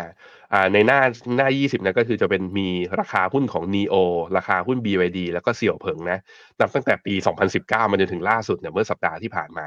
ก็จะเห็นว่าราคามันขึ้นไปทำจุดพีคตอนปี 2020 ปี 2021อ่ตอนนั้นกระแส EV มันมาเนาะในขณะที่ BYD มาพีคจริง ๆ ตอนปี 2022 ตอนที่ออกไอตัวเบรดแบตเตอรี่ แล้วก็เริ่มมียอดขายแต่ตอนนั้นก็คือพอรายงานตัวเลขผลประกอบการออกมา แล้วโอ้โห รายได้ต่อไตรมาสมันยอดขายต่อไตรมาสมันพุ่งมาแล้วเริ่มเป็นไตรมาสแรก ๆ ที่เริ่มเห็นสัญญาณว่าแซงเทสลาได้ แต่หลังจากนั้นมาก็จะเห็นว่ายอดขายพุ่งนะตอนนี้คือ Market Share ก็ครองตลาดได้แล้ว แต่ราคาไม่ไปต่อ เพราะว่าทั้งอุตสาหกรรมมันเจอสิ่งที่เรียกว่า price war ก็คือมันยังเล่นสงครามราคากันอยู่ ขายได้เยอะตาบใดที่ไม่มีกำไรตลาดยังไม่ให้แวลูเพราะยังไม่รู้ ผมคิดว่าเพราะว่าอย่างนี้พี่ปั๊บตลาดยังไม่รู้ว่าผู้ชนะที่แท้จริงจะเป็นใคร ถึงแม้ว่าคุณจะได้มาเก็ตแชร์เยอะแต่มันก็ไม่ได้หมายความว่าคุณจะเป็นผู้ชนะในระยะยาว เพราะฉะนั้นยังต้องดูกันยาวๆนะสำหรับเกม EV นะครับ ครับ EV อาจจะเป็นธุรกิจที่ดูไม่ค่อยดีในปีที่ผ่านมานะครับ แต่หนึ่งธุรกิจเนี่ยที่ต้องยอมรับว่าร้อนแรงจริงๆฮะร้อนแรงต่อเนื่องตั้งแต่ปีที่แล้วจนถึงปีนี้เลยนะครับ ก็คือธุรกิจเทคโนโลยีที่เข้าไปลงทุนใน AI ครับ เมื่อคืนนี้เนี่ยทั้งหุ้นของ Microsoft แล้วก็หุ้นของ Alphabet นะครับราคาปิดไปที่จุด all time high ครับสาเหตุสำคัญก็มาจากกระแส AI ที่เข้ามาหนุนนำนะครับ โดยเราจะเห็นว่าเมื่อคืนนี้ Microsoft เนี่ยราคาขึ้นไปแตะ3ล้านล้านเหรียญ สหดอลลาร์สหรัฐนะครับ เป็นบริษัทที่ 2 ในประวัติศาสตร์ครับที่มีมูลค่า Market Cap แตะระดับ 3 ล้านล้านเหรียญ บริษัทแรกที่เคยทำได้คือ Apple ครับ โดยในปีนี้นะครับราคาหุ้นของ Microsoft เนี่ยยังคงเดินหน้าปรับตัวขึ้นมา ได้อย่างต่อเนื่องเลยครับ ล่าสุดเนี่ยก็คือราคาบวกขึ้นไปนะครับเมื่อคืนนี้ประมาณ 1.7%ครับ แล้วก็ราคาเนี่ยนะครับย่อลงมาลดช่วงบวกลงมา จนมาปิดบวกได้ประมาณ 0.9% valuation ที่ปิดไปเมื่อคืนนี้อยู่ที่ประมาณ 2.99 นะครับ แต่ระหว่างวันคือทะลุ 3 ล้านล้านเหรียญไปเป็นที่เรียบร้อยแล้วครับ สาเหตุสำคัญนะครับก็มาจากธุรกิจ AI นะครับที่ตลาดให้ค่าพรีเมียมครับมองว่า Microsoft จะได้ประโยชน์ จากการเข้าไปลงทุนแล้วก็เป็น partnership กับ OpenAI นะครับซึ่งเป็นผู้เล่นรายใหญ่ของโลกเลยในการทำธุรกิจ AI นอกจากนี้นะครับ ราคาของ Microsoft เนี่ยที่แม้ว่าจะขึ้นมาทำ all time high แต่มุมมองของนักวิเคราะห์ยังคงมองค่อนข้างดีครับน้ำหนักกว่า 90%นะครับสำหรับนักวิเคราะห์ใน Bloomberg ยังคงให้คำแนะนำซื้อครับแล้วก็ปัจจุบันนี้เนี่ย Microsoft ก็ถือว่ามีสัดส่วนนะครับเพิ่มเติมต่อสัดส่วนดัชนี S&P 500 มากขึ้นเรื่อยๆ ตอนนี้ Market Cap คิดเป็นสัดส่วนประมาณ 7.25%ของ S&P 500 แล้วตลาดก็คาดว่า งบการเงินนะครับในปี 2024 จะเติบโตขึ้นไปต่อรายได้จะเติบโตขึ้นไปประมาณ 15% ส่วนอีกหนึ่งบริษัทก็คือ Google ครับ เมื่อคืนนี้ราคาปิดไปบวกขึ้นมาได้ประมาณ 1%นะครับ ราคาก็ขึ้นไปทดสอบ all time high เหมือนกันนะครับ ปิดไป 148 ดอลลาร์ ปัจจุบันเนี่ย Google ถ้าเทียบกับ Microsoft นะครับ Microsoft Market Cap ประมาณ 3 ล้านล้าน Google จะอยู่ที่ประมาณ 1.9 ล้านล้านนะครับ เป็นบริษัทที่มี Market Cap มากที่สุดเป็นอันดับที่ 3 ถ้าดูจากมูลค่านะครับ อันดับที่ 1 ตอนนี้คือ Microsoft อันดับที่ 2 คือ Apple แล้วก็อันดับที่ 3 ก็คือ Alphabet นะครับบริษัทแม่ของ Google ครับก็จะเห็นว่าปัจจัยที่เข้ามาหนุนนำราคาหุ้นของ Alphabet เนี่ยก็เป็นเรื่อง AI เหมือนกันครับ ตอนนี้นะครับทาง Google เองก็มีการปล่อยเอ่อ Gemini นะครับ AI โมเดลที่เข้ามาทำงานกับแชทบอทที่ชื่อว่า Bard ของตัวเองเหมือนกัน แล้วก็จะเป็นคู่แข่งสำคัญของเอ่อ Chat GPT ด้วยนะครับ ซึ่งมุมมองของนักวิเคราะห์ตอนนี้ครับ นักวิเคราะห์จาก Bank of America ก็มองว่ากระแสการเติบโตของ AI เนี่ยตอนนี้นะครับยังคงเดินหน้าเติบโตขึ้นมาได้ดี แต่แล้วก็ตาม ก็เตือนความเสี่ยงเหมือนกันนะครับ ว่าราคาหุ้นของ AI เนี่ยอาจจะมีราคาสูงมากเกินไปนะครับเขาเรียกว่าเป็น AI bubble ครับเพราะฉะนั้นเนี่ยก็เลยเตือนให้นักทุนนะครับใช้ความระมัดระวังในการลงทุนหน่อย โดยเฉพาะยิ่งหุ้นในกลุ่ม 7 นางฟ้านะครับที่ประกอบด้วยหุ้นของ Apple Microsoft แล้วก็หุ้นเทคตัวอื่นนอกจากนี้เมื่อคืนนี้นะครับก็มีหุ้นของ NVIDIA นะครับที่เดินหน้าปรับตัวขึ้นมาได้อย่างร้อนแรง แล้วก็มีหุ้นของ Netflix นะครับที่ปรับตัวบวกขึ้นมาได้มากกว่า 10%ครับนักวิเคราะห์ บอกว่าแนวโน้มการเติบโตของหุ้นในเทคสหรัฐเนี่ยจะมีการเติบโตขึ้นไปต่อนะครับ จนกระทั่ง ผลตอบแทนของพันธบัตรรัฐบาลสหรัฐยุสิปีนะครับมีการเปลี่ยนแปลง ก็เตือนนะครับว่า ตอนนี้หุ้น AI หุ้นเทคของสหรัฐขึ้นมามีมูลค่าสูงแล้ว ต้องใช้ความระมัดระวังมากขึ้นในการลงทุนครับพี่แบงค์อันนี้ก็เป็นฝั่งของหุ้นที่ปรับตัวขึ้นมาได้ค่อนข้างดีเมื่อคืนนี้ครับ อะผมพาไปดูครับ จากเว็บไซต์ companiesmarketcap.com นะ ตอนนี้บริษัทที่มีขนาดใหญ่ที่สุดในโลกนะ และอยู่ใน 3 trillion club นะ ก็คือ Apple ซึ่งล่าสุด Microsoft ก็น่าจะขึ้นมาจอยแล้วฮะ น่าจะขึ้นมาแล้วอันดับ 3 เป็น Saudi Aramco นะครับ อยู่ที่ 2 trillion อันดับ 4 คือตัว Alphabet หรือ Google นะครับ อยู่ที่ 1.87 trillion แล้วก็อันดับ 5 คือ Amazon อันดับ 6 คือ Nvidia อันดับ 7 เนี่ย อ่าเมตาเนี่ยขึ้นมาจอย 1 trillion club แล้วนะ ขึ้นมาจอยแล้ว หลังจากราคาเมื่อวานนี้บวกขึ้นมาอีกประมาณเปอร์เซ็นต์กว่าๆแล้วก็อันดับ 8 เป็น Berkshire Hathaway ของคุณปู่อรนวัฟเฟตอันดับ 9 เทสลาเนี่ยเคยอยู่โอ้โหเคยเคยขึ้นไป join one trillion club แล้วนะแต่ว่าก็ย่อลงมา ก็ย่อลงมาอย่างที่เราเห็นที่น่าสนใจคือ TSMC นะหลังจากประกาศงบออกมา แล้วเราเห็นหุ้นกลุ่ม semiconductor เนี่ยวิ่งขึ้นมาแรง TSMC ก็ได้ประโยชน์ ล่าสุดก็มาอยู่ใน top 10 แล้วครับอ่าแซงตัว Eli Lilly เนี่ย อาจากอเมริกาเนี่ยขึ้นมาเป็นอันดับสิบแล้วน่าสนใจทีเดียวนะก็ดูต้องมาดูกันว่าปีนี้เนี่ยอันดับของตัวอ่า top market cap เนี่ยหนึ่งในสิบเนี่ยจะมีการขยับอีกหรือเปล่า ซึ่งผมคิดว่า TSMC กับ Tesla เนี่ยมันดูเหมือนมันเป็นขาลงของ EV แล้วก็ตัว Tesla ยังไงไม่รู้นะปีนี้ TSMC จะแซงได้ไหม ตรงเนี้ยผมว่าขยับตรงเนี้ยน่าสนใจ กับอีกตรงที่หนึ่งที่น่าสนใจคือ Amazon กับตัว Nvidia ถ้ากระแสของ AI ไอตัว chipset semiconductor พวกนี้ยังบูมอยู่ NVIDIA ก็อาจจะมีโอกาสแซงและขยับขึ้นมาเป็นเบอร์5ขึ้นมาก็ได้นะอะแล้วเราไปว่ากันอะพี่ปั๊บครับกลับไปดูที่หน้าจอพี่ปั๊บอย่างที่บอกนะครับ ตอนนี้ Market Cap ของ Microsoft แซงหน้า Apple ไปแล้วนะครับ แล้วก็ราคาเนี่ยจะขึ้นไปเอ่อมูลค่าแต่ระดับ 3 ล้านล้านเหรียญนะครับ แล้วก็ หุ้นของ Alphabet นะครับก็ขึ้นไปใกล้ระดับ Record High นะครับที่เคยทำไว้ในปี 2021 ด้วยเช่นกันนะครับแล้วก็มีหุ้นในกลุ่มชิปเซตนะครับอย่าง NVIDIA เองราคาก็ปรับตัวขึ้นมาได้อย่างร้อนแรงนะครับแล้วก็เมื่อคืนนี้มีหุ้นอีกหลาย ๆ ตัวนะครับที่ปรับตัวขึ้นมาได้ นักทุนเนี่ยก็ยังคงให้น้ำหนักการลงทุนนะครับในหุ้นกลุ่มเทคโนโลยีอยู่แม้ว่าราคาปัจจุบันเนี่ยจะปรับตัวขึ้นมาสูงแล้วก็ตามครับพี่แบงค์ อืมครับผมกองที่ผมชอบก็ Mega Ten นะ ก็มีแต่คนบอกว่าเฮ้ยมันแพงไปแล้ว big cap มัน big cap มันมีปัญหาเนี่ยกองแช่งบอกแช่งให้ลงแล้วมันลงไหมเอามาดูหน้าตาตัว Mega Ten นะ หน้าตอนนี้ NAV ของกองทุนอยู่ที่สิบห้าจุดหกหกซึ่งสิบห้าจุดหกหกนี่ทำ new high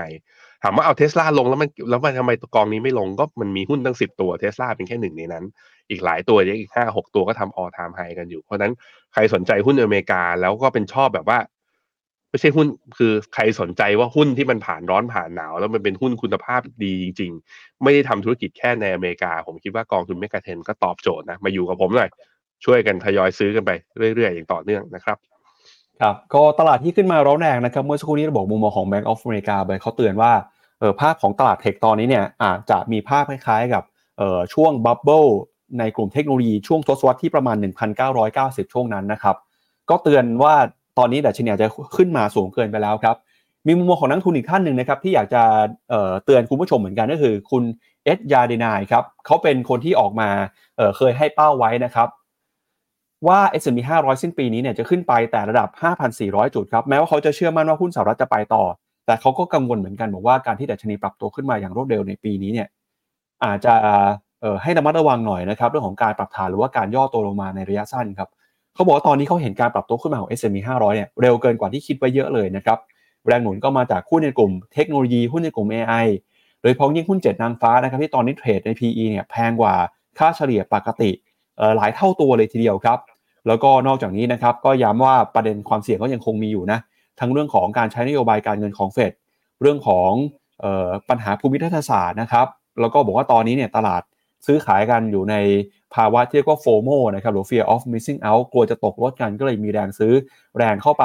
เออไล่ราคากันจนทาให้ตอนนี้เนี่ยราคาดัชนี S&P 500 เดินหน้านะครับปรับตัวขึ้นมาได้อย่างต่อเนื่องเลยครับแล้วก็ถือว่าตอนนี้นะครับถ้าดูค่าเฉลี่ยของเป้าที่นักวิเคราะห์ให้ไว้เนี่ยปัจจุบันครับ S&P 500 ราคาณขณะนี้คืออาจจะถือได้ว่าสูงกว่าเป้าที่นักวิเคราะห์ให้ไว้เมื่อปีที่แล้วแล้วนะครับ ตอนนี้ 4,868 เป้าที่นักวิเคราะห์ให้ไว้จะอยู่ที่ประมาณสัก 4,800 นะครับ หรือว่าเกือบเกือบ4,900 ตอนนี้ถือว่าอาจจะทะลุเป้าของบางเจ้าแล้วด้วยนะครับ ต้องดูกันว่าจะมีการปรับประมาณการเพิ่มที่หลังหรือเปล่าครับ อืม ครับผม ก็ก็วิ่งแรงจริง แต่ก็งบมันก็บวกอะให้ทำไงอะ แล้ว AI มาก็เรียลติงอะ ก็คือมันก็มีคนใช้แล้วมันก็ น่าจะทำเขาเรียกเสริมศักยภาพให้กับบริษัทที่ใช้ AI ได้ดี แล้วก็มันก็เป็นผลิตภัณฑ์ที่ผมคิดว่ามันเป็น S curve เป็นตัว growth ใหม่ growth engine ใหม่ของบริษัทที่ใช้อย่างตัวทั้ง Microsoft แล้วก็ Alphabet ด้วยรวมถึงบริษัทอื่นๆด้วย ผมก็เลยมองว่า แพงก็จริงแต่มันก็ยังหาเหตุผลในการลงยังไม่ได้ ถ้าโดยเฉพาะในแง่ของ e a r n i n g หรือผลประกอบการนะครับครับอะอย่างที่บอกไปนะฮะว่าเอ่อหลายคนกังวลภาพครับ บอกว่าตอนนี้เนี่ยอาจจะเริ่มเห็นภาพหรือว่า เหตุการณ์ที่อาจจะเกิดขึ้นนะครับมีโอกาสคล้ายๆกับช่วงที่ฟองสบู่หุ้นในกลุ่มเทคขึ้นมาสูงนะครับแต่ในก็ตามเนี่ยก็ต้องอ้างอิงข้อมูลพื้นฐานอย่างที่พี่แบงค์บอกด้วยว่าเอองบมาจริงกระแสมาจริงนะครับแม้ว่าราคาสูงเนี่ยก็อาจจะมีเหตุมีผลนะครับกับภาวะตลาดในช่วงนี้ครับไปดูหน้าต่อไปเอาสถิติย้อนหลังก็ได้ถ้าอยากจะดูกันนะ หลังจากนิวไฮแล้วเป็นยังไงต่อ จากข้อมูลสถิติเนี้ยก็คือตั้งแต่ปี 1954 จนถึงล่าสุดปัจจุบันนะ ตลาดหุ้นอเมริกาพอทำ new high แล้วถ้าถือต่อไปอีกหนึ่งปีเป็นยังไงบ้าง มีแค่ปีเดียวที่ถือต่อและติดลบก็คือปี 2007 เพราะมันมาโดนวิกฤต subprime นอกนั้นนะบวกได้หมด โดยค่า median นะบวกได้ 13%ถ้าบอกเป็นเพรา probability of profit ก็คือโอกาสที่จะกำไรนะคือ 92.9% new high ไม่ได้แปลว่าแพงฮะถ้าดูจากสถิติย้อนหลังนะ new high แปลว่าไปต่อนะครับไปหน้าต่อไปฮะ ถ้าไปดูในแง่ของ e a r n i n g นะครับ ก็กลุ่ม Magnificent Seven เนี่ย e a r n i n g มันบวกขึ้นมาจากปีก่อนหน้านี้บวก 38%ก็นี่ไง ก็มันบวกขึ้นมาเพราะกำไรอะแน่นอนว่า PE มันอาจจะดันขึ้นมาแพงเกินกว่า แต่ก็โลกมันเป็น K shape แล้วไงทุกคน คนตัวเล็กมันอยู่ยากมากขึ้น แต่คนตัวใหญ่มันก็ใหญ่ได้ไปต่อ แถมมี tech layoff มีอะไรคนก็บอกเฮ้ยกังวล tech layoff แล้วแสดงว่าเขากำลังจะเข้า downsizing หรือเปล่า เราก็เห็นแล้วนี่ เทคเขามีการเลย์ออฟออกมาปลดคนงานออกมา ลดค่าใช้จ่าย แต่กลายเป็นว่าบอททอมไลน์กำไรก็เพิ่มขึ้น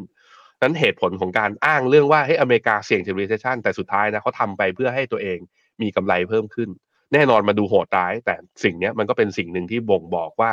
เหล่าบริษัทเทคคอมพานีเหล่านี้ปรับตัวได้ค่อนข้างเร็วกว่าบริษัทประเภทอื่นๆนะครับอันในแง่ของกองทุนเติบโตที่แนะนำนะก็ถ้าดูที่เอา EPS growth เยอะๆเนี่ยก็ระดับ 40%นะก็ไปกองที่คุณเจษชอบเลย KFUS SCB Next นี่เป็นของ ARK นะก็จะเกาๆนิดนึงก็ EPS growth เนี่ยอาจจะเยอะหน่อย forward PE ก็อาจจะแพงหน่อยก็เลือกเอาอีกอีกอีกกองอีกประเภทหนึ่งที่เราแนะนำก็ตัว AF mode forward PE อีก 2 ปีข้างหน้าประมาณ 14%ปีนี้ประมาณ 14 forward PE 18 ก็อาจจะถูกลงมาหน่อย ซื้อได้สบายใจหน่อยแต่ผมผมเอากลางๆ ระหว่าง AF mode กับ KFUS ผมเลือก m e g a t e n นะ EPS growth เนี่ย สองปีเนี่ยดีกว่าค่าเฉลี่ยของเซ็ตไอ S&P 500 forward P อย forward P อาจจะแพงกว่า แต่หุ้นข้างในคุณภาพสูงกว่านะครับ ครับ วันนี้เราชวนคุณผู้ชมคุยกันนะครับ เรื่องของตลาดหุ้นไทยครับที่เมื่อวานนี้ดัชนีหุ้นไทยปรับตัวขึ้นมาได้มากกว่า 20 จุดนะครับ ก็มีเหตุการณ์หลายๆเหตุการณ์เกิดขึ้นเมื่อวานนี้ ทั้งเรื่องของการที่ทางการจีนออกมาประกาศใช้มาตรการกระตุ้นเศรษฐกิจเพิ่มเติมนะครับรวมไปถึงคำตัดสินของศาลรัฐธรรมนูญต่อกรณีคุณพิธาถือครองหุ้นไอทีวีด้วยนะครับ ก็มีคุณผู้ชมหลายคนเนี่ยแสดงความคิดเห็นเข้ามาครับเดี๋ยวชวนพี่แบงค์อ่านคอมเมนต์คุณผู้ชมหน่อยนะฮะว่าคุณผู้ชมคิดว่าหุ้นไทยเมื่อวานนี้ขึ้นเพราะอะไรเดี๋ยวเรามาดูกันว่าแล้วเกิดอะไรขึ้นบ้างแล้วแนวโน้มหุ้นไทยจะไปยังไงต่อครับ สวัสดีคุณบุภานะครับ คุณ CA คุณดอ Investor นะครับ คุณแวนดี้คุณชัชวาล คุณเอก คุณแซมซ่านะครับ คุณแซมซ่าบอกตลาดหุ้นจีนไหลลื่นเนาะ คุณเพอร์ซี่บอกว่าอเมริกาจะย้อนรอย .com ไหมผมว่าห่างไกลจากคำนั้นเยอะเลยฮะกำไรและ e a r n i n g ของเขามา แล้วก็ธุรกิจที่เขาทำมัน real thing นะมันไม่ใช่ paper company แบบตอนยุควิกฤต .com ซึ่งมันเกิดขึ้นเยอะมาก ผมเห็นต่างนะครับเอ่อคุณคุณไทย DNA ถามว่าเทสลาลงแรงแบบนี้เป็นไปได้ไหมว่าเมกะเทนจะเอา NVIDIA เข้ามา NVIDIA เนี่ยเออคือเมกะเทนเนี่ยเขาเอาเข้าในแง่ของความเป็น global brand ก่อน แล้วมันแล้วมันกลายเป็นว่ามันได้เทคหุ้นเทคเข้ามาด้วยดังนั้นผมคิดว่าถึงเทสลาหลุดก็อาจจะไม่ใช่ตัว NVIDIA ที่เข้ามานะครับก็อาจจะเป็นตัวอื่นที่เป็นแบรนด์ที่มันส่งผลหรือเป็น perception ต่อนักลงทุนมากกว่านะครับเออมีคนหลายคนนะบอกว่าหุ้นไทยน่าจะขึ้นจากจีนนะครับคุณเบนจิบอกว่าพิธาพาหุ้นขึ้น มันแล้วแต่ความเห็นจริงๆนะแต่ผมคิดว่า มันมาประจวบเหมาะในช่วงเวลาใกล้ ๆ กันพอดีมันเลยทำให้เราตีความได้เหมือนกันนะครับเอ่อคุณอุฟุฟวยเขาบอกว่า US ดอลลาร์กับไทยบาทวิ่งแบบนี้เหนื่อยนะครับอะเราไปดูกราฟตัว US ดอลลาร์กับไทยบาทที่หน้าจอผมนะฮะล่าสุดเช้านี้เป็นไงบ้าง ยังอ่อนอยู่ไหมเอ่ยล่าสุดยังอ่อนอยู่เลยทุกคนตอนนี้สามสิบห้าจุดเจ็ดหกนะ ก็ทิศทางบาทอ่อนแบบนี้ก็หุ้นไทยก็ยัง ข้อดีคือมันดีดได้แหละ แต่ว่าการดีดได้ขึ้นมาเนี่ย มันกลายเป็นว่านักลงทุนต่างชาติเมื่อวานนี้ยังขายสุทธินะอีกห้าร้อยเจ็ดสิบล้าน ซึ่งก็ทำให้ตั้งแต่ต้นปีจนถึงตอนนี้มาขายไปแล้วยี่สิบอ่าสองหมื่นสามพันล้านขายเยอะ แล้วก็เป็นเหตุผลให้บาทอ่อนนะฮะเพราะนั้นการรีบาวที่เกิดขึ้นในหุ้นไทยเนี่ยตาบใดที่ยังยืนพันสี่และพันสี่สามสิบไม่ได้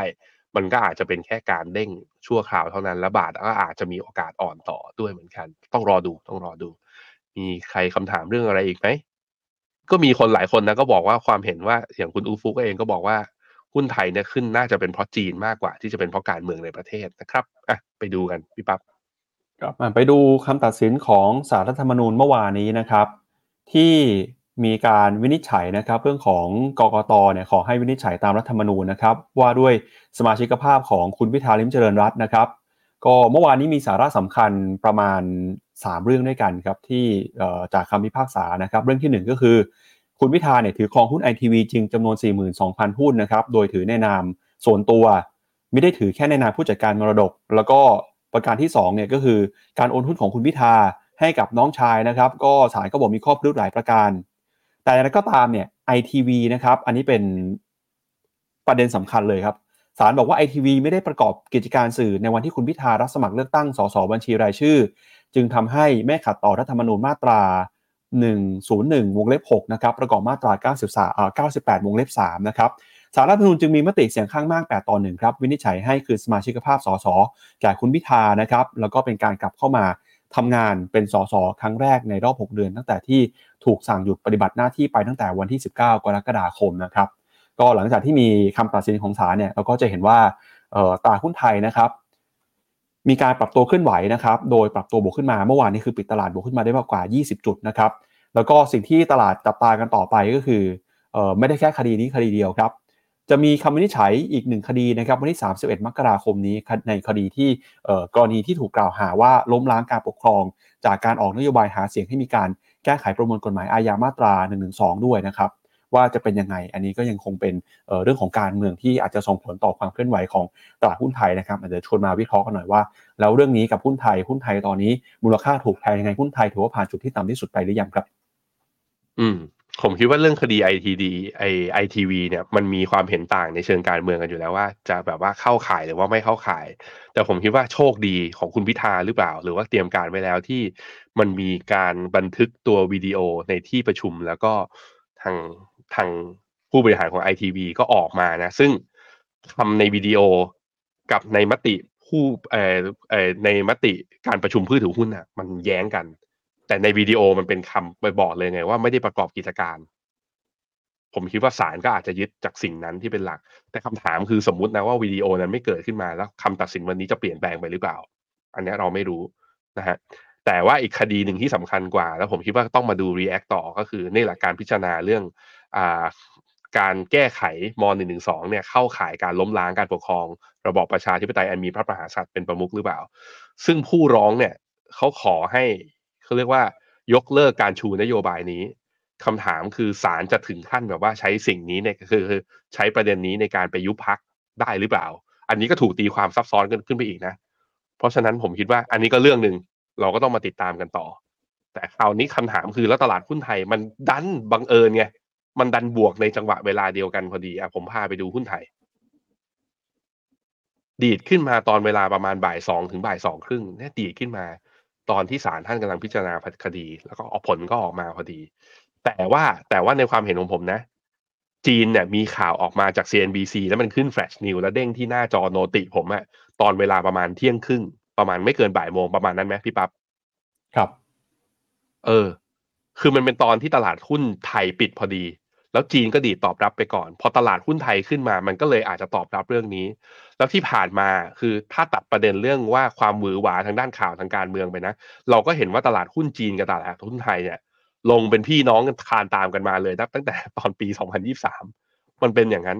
นั้นความเห็นส่วนตัวของผมผมให้น้ำหนักว่าไทยเนี่ยรีบาวด้วยความคาดหวังว่าจีนจะฟื้นและมีมาตรการกระตุ้นด้วยส่วนหนึ่งแต่อาจจะมีส่วนหนึ่งผสมโรงคืออาจจะมีเจ้าอะแล้วก็เซนติเมนต์เนี่ยมันแบบว่าเฮ้ย ถ้ามันไม่ถึงขั้นแบบว่าเฮ้ยเจรจาแบบนี้มันอาจจะต่อมาว่าวันที่สามเอ็ดนี้จะไม่มีการยุบพรรค มันแปลว่าความสงบทางการเมือง จะเกิดขึ้นจะไม่มีการลงถนนหรือเปล่า เพราะการยุบพรรคก้าวไกลสมมุตินะว่ามันเกิดขึ้นมา มันมันเป็น factor ที่เราเดายากจริงๆนะว่ามันจะเกิดอะไรขึ้นต่อไปถูกไหมเพราะฉะนั้นผมคิดว่าตลาดอาจจะเดาตีความเรื่องนั้นไปด้วย แต่ถามว่าตลาดชอบคุณพิธาเหรอผมเห็นอย่างนี้นะด่าได้แต่อย่าแรง ผมเห็นว่าคุณพิธาไม่ได้เป็นนายก คุณพิธาไม่ได้อยู่ในคณะรัฐบาลชุดนี้ในการมีกำหนดผลได้ว่านโยบายควรจะทำอะไรยังไง เพราะฉะนั้นผมคิดว่ามันไม่ได้เกี่ยวกันในมุมที่ว่ามันจะกำหนดทิศทางเศรษฐกิจได้ สุดท้ายอะทิศทางเศรษฐกิจไทยจะเป็นยังไงขึ้นอยู่กับรัฐบาลชุดนี้ ซึ่งนำโดยเพื่อไทยและคุณเศรษฐา แต่ว่าเรื่องนี้ผมคิดว่าก็จะมีมีผลอ้อมๆต่อนโยบายตัว digital wallet อีกทีหนึ่งซึ่งล่าสุดก็เอ่อป.ป.ช.ใช่ไหมเอ้ยเขาเรียกปปช ปปชก็ชี้มาแล้วว่านโยบายเนี้ยมันมีช่องโหว่หลายอย่างนะ ระวังนะอาจเข้าข่ายอาจสามารถจะเกิดการทุจริตได้ ซึ่งรองนายกรัฐมนตรีคุณภูมิธรรมก็ออกมาบอกว่าปปชมีหน้าที่ตรวจสอบสิ่งที่มีความผิดไปแล้ว นี่ยังไม่ได้ทำเลยมาชี้อย่างนี้ได้ไง แต่อย่าลืมนะ คดีจำนำข้าวมันก็เกิดขึ้นมาแล้ว ในมุมขององค์กรอิสระ เขาก็อาจจะจำเป็นต้องตรวจสอบ ผมคิดว่าเรื่องนี้เรื่อง digital wallet เนี่ย จะเดินหน้าต่อไม่เดินหน้าต่อนี่ก็อีกเรื่องหนึ่งที่ผมคิดว่ามีผล ซึ่งนักลงทุนส่วนใหญ่และนักเศรษฐศาสตร์ส่วนหนึ่งอะเขา factor แล้วก็ price in เรื่องนี้ไปว่า digital wallet อาจจะไม่ได้สามารถออกได้ ด้วยแล้วก็มันก็จะพ่วงมาด้วยว่า ต่อไปนี้ในคุณพิธากลับมา ถ้าไม่ได้ยุบพรรคนะวันที่สามเอ็ดฝ่ายค้านสนุกขึ้นนะ สนุกขึ้นแล้วนะ ไม่ได้มีแค่คุณชัยธวัฒน์นะ ตอนนี้ก็จะมีคุณพิธา ไม่รู้คุณพิธาจะกลับมานั่งเป็น หัวหน้าพักหรือเปล่าแต่วันนี้สิบโมงเห็นบอกว่าจะเข้าสภาแล้วเห็นว่าเห็นว่าคุณพิธาจะเข้าสภา ผมว่าสนุกการเมืองที่มีคุณพิธาเราเห็นวาทศิลป์ของเขาในการเป็นอ่าพักฝ่ายค้านของสมัยก่อนหน้านี้แล้วนะพี่ปับ๊บการกลับมาอีกรอบหนึ่งแล้วก็เลยโครงการดิจิทัลวอลเล็ตที่เกิดขึ้นด้วยทิศทางเศรษฐกิจไทยคือ เออก็แปลกดีนะ รัฐบาลพยายามจะบอกว่าเศรษฐกิจไทยวิกฤตแต่แต่กลายเป็นว่าฝั่งตรงข้ามบอกว่าไม่วิกฤตมัน อืม ไม่ค่อยเจอ ไม่ค่อยเจออะไรแบบนี้เท่าไหร่ แต่ก็นั่นแหละอะวิกฤตไม่วิกฤตผมคิดว่าคนดูตัดสินได้เหมือนกันนะครับซึ่งผมก็เห็นเหมือนกันนะว่าเศรษฐกิจในหลาย ๆ มิติของไทยก็น่าเป็นห่วงจริง เรื่องนี้ต้องติดตามกันยาวๆครับ ครับ เศรษฐกิจไทยวิกฤตหรือไม่วิกฤตอันนี้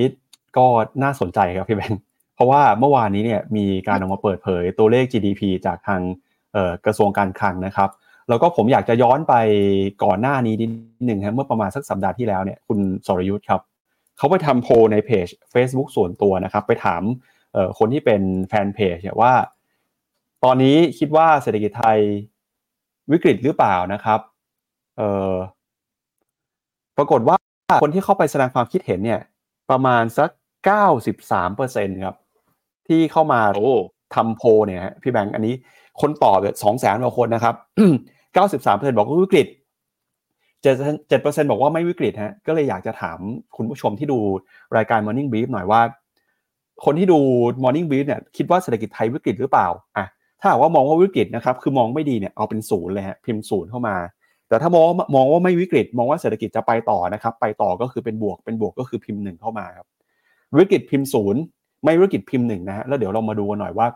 เศรษฐกิจไทยจะวิกฤตจริงหรือเปล่า เพราะว่าเมื่อวานนี้เนี่ยทางกระทรวงการคลังก็ มีการเปิดเผยประมาณการเศรษฐกิจไทยนะครับ